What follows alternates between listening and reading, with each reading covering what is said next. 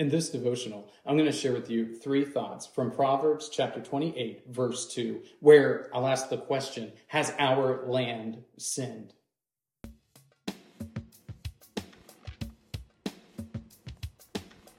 Proverbs chapter 28, verse 2 says, When a land transgresses, it has many rulers, but with a man of understanding and knowledge, its stability will long continue it's hard to know if you're in a period of national sin if you're not in a period of national judgment.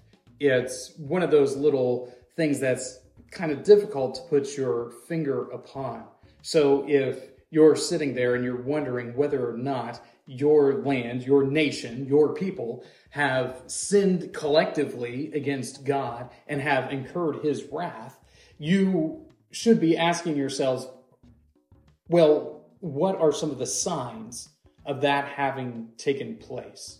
What is the result of cultural sinfulness against God? You can find out if your land has sinned by the number of rulers that you have, by whether or not your society is stable, and whether or not your rulers have understanding. Here are three thoughts from Proverbs chapter 28, verse 2. Thought number one many rulers. When the land, when the nation, when collectively the society sins against God, there will be many rulers. Now, in Solomon's day and age, many rulers would mean that there would be many people gaining the throne one after another. And this you can actually see in the history of Israel that when the kings become increasingly wicked, that their reigns become increasingly brief.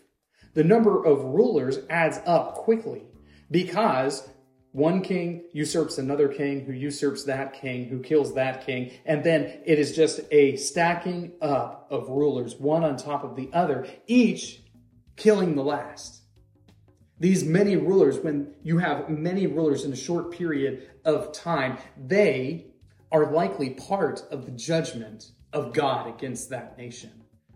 When a nation has many rulers, one after another, it is a sign that the land has transgressed against God. Thought number two stability.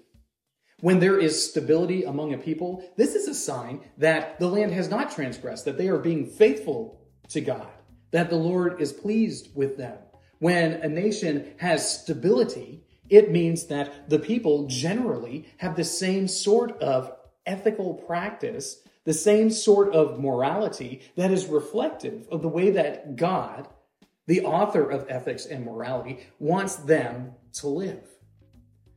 When that stability begins to break down, it is typically a sign, an indication that there has been transgression against God. That collectively the people are sinning against God because they no longer are basing their lives and actions and behaviors on this same stable moral or ethical standard that they had been living under before. So if your land or your nation is enjoying a period of stability, chances are good that the Lord is pleased with that nation. If you're experiencing a period of instability, chances are good that the land has sinned against the Lord, has abandoned his way of living, and as such is starting to have internal strife. Thought number three understanding. The land that is being faithful to God will be blessed with leaders of understanding and wisdom. And as they have these leaders of understanding and wisdom, those men will lead the people in faithful practice. They will lead them in good moral judgment and ethical behavior. As the understanding of the leaders diminishes, then the people are not led in these moral and ethical ways. They're not led in the ways of God, and as such, deviate from Him.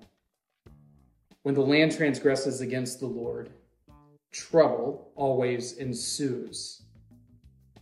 Because of this, it's vital for everyone, for the good of their society, the good of their nation, the good of their culture, to faithfully serve the Lord in all things.